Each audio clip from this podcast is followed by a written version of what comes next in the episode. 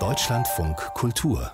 Lesart Literatur und Politik. Seit die Menschheit schreibt, ist das schon immer ein großes, brisantes Thema gewesen. Und zurzeit hat es enorme Konjunktur erfahren mit vielen neuen und alten Fragen und aktuellen Kontroversen über Quoten, Sprache, Identität, Race und Gender. Und wir hier im Deutschlandfunk Kultur in der Lesart wollen uns all dem in dieser Woche konzentriert stellen. In einer Reihe mit der Frage, muss Literatur politisch sein? täglich und zusammen mit den Kölner Kollegen und Kolleginnen vom Büchermarkt, die gestern schon angefangen haben, mit einem Essay des Schriftstellers Mitu Sanyal, der Schriftstellerin, pardon, Mitu Sanyal. Wir beginnen heute mit einem Kommentar von Frank Mayer. Den kennen Sie natürlich als meinen Lesart-Kollegen. Er ist wie wir alle ein Leser in Permanenz und dabei ist ihm dies aufgefallen und aufgestoßen. Es ist merkwürdig. Ich habe diesen Traumjob als Moderator einer Büchersendung und bin in der letzten Zeit trotzdem oft traurig oder müde oder aufgebracht bei diesem Job. Das liegt weniger an den Büchern, mit denen ich es zu tun bekomme, sondern am gegenwärtigen Umgang mit Literatur, an den Fragen, die gerade zuerst und vor allem gestellt werden. Zum Beispiel, ist das Thema dieses Romans denn anschlussfähig an die heutigen Debatten? Oder wo steht die Autorin in diesen Debatten? Steht sie auf der richtigen Seite? Und wo gehört der Autor identitätsmäßig hin? Alt oder jung, weiblich oder männlich, weiß oder schwarz, queer oder hetero? Das kann man so machen, aber wenn man Romane zuerst abgleicht mit dem, was bei Twitter und in den Zeitungen diskutiert wird, dann bleibt da eben auch sehr vieles und vielleicht das Wichtigste auf der Strecke.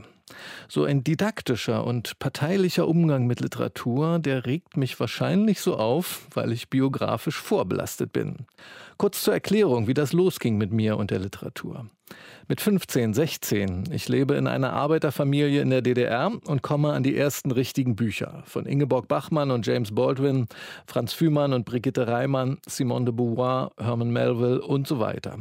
Was da alles drinsteckt, Trauer und Sex, Metaphysik, Abenteuer, Glanz und Dreck und die Freiheit des Erzählens. Eine Welt, viele Welten. Mich hat das rausgesprengt aus meinem Herkunftsmilieu und aus meinem kleinen Land. Die Kulturpolitik der DDR, die hatte sich das ganz anders vorgestellt. Literatur sollte die Menschen erziehen zu sozialen Wesen und sie gewinnen für die gute Sache des Sozialismus. Dass gute Literatur sich nicht einschränken lässt von solchen politischen Einhegungen, das ist eine Grunderfahrung meines Lebens. Und außerdem, dass ich mit dem Lesen, mit dem Erfahren anderer Welten selbst ein anderer werden kann. Dass ich nicht eingesperrt bleiben muss in meiner zufälligen Identität. Wenn heute vor allem gefragt wird, ob ein Buch sich auch einsetzt für die richtige Sache, dann erinnert mich das ungut an meine Erfahrungen in der DDR. Im politischen Raum verhandelt eine Gesellschaft ihr Zusammenleben. Die Literatur nimmt auch andere Dimensionen in den Blick. Den einzelnen Menschen, der einsam ist oder verliebt, berauscht und suchend und sehnsüchtig. James Baldwin hat 1955 geschrieben, die Realität des Menschen als soziales Wesen ist nicht seine einzige Realität. Und der Künstler wird erwürgt, wenn er gezwungen ist, sich mit den Menschen ausschließlich in sozialen Begriffen zu beschäftigen.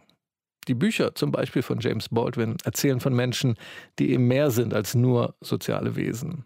Seine Romane haben mich bestärkt und imprägniert gegen das reduzierte Menschenbild im Sozialismus. So eine Bestärkung können wir heute auch ganz gut vertragen gegen ökonomistische oder identitätspolitische Beschneidungen. Eine historische Ironie tröstet mich gerade. Um 1968 herum war die bundesdeutsche Literatur auch schwer politisiert. So sehr, dass der Tod der Literatur ausgerufen wurde. Kurz danach, in den 70ern, begann dann aber die Phase der neuen Subjektivität. Die Bücher haben dann erzählt davon, was im Rausch der Politisierung alles zu kurz gekommen war.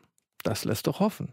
Muss Literatur politisch sein? Unsere Reihe diese Woche im Deutschlandfunk Kultur und Deutschlandfunk zum Auftakt war das Frank Mayer.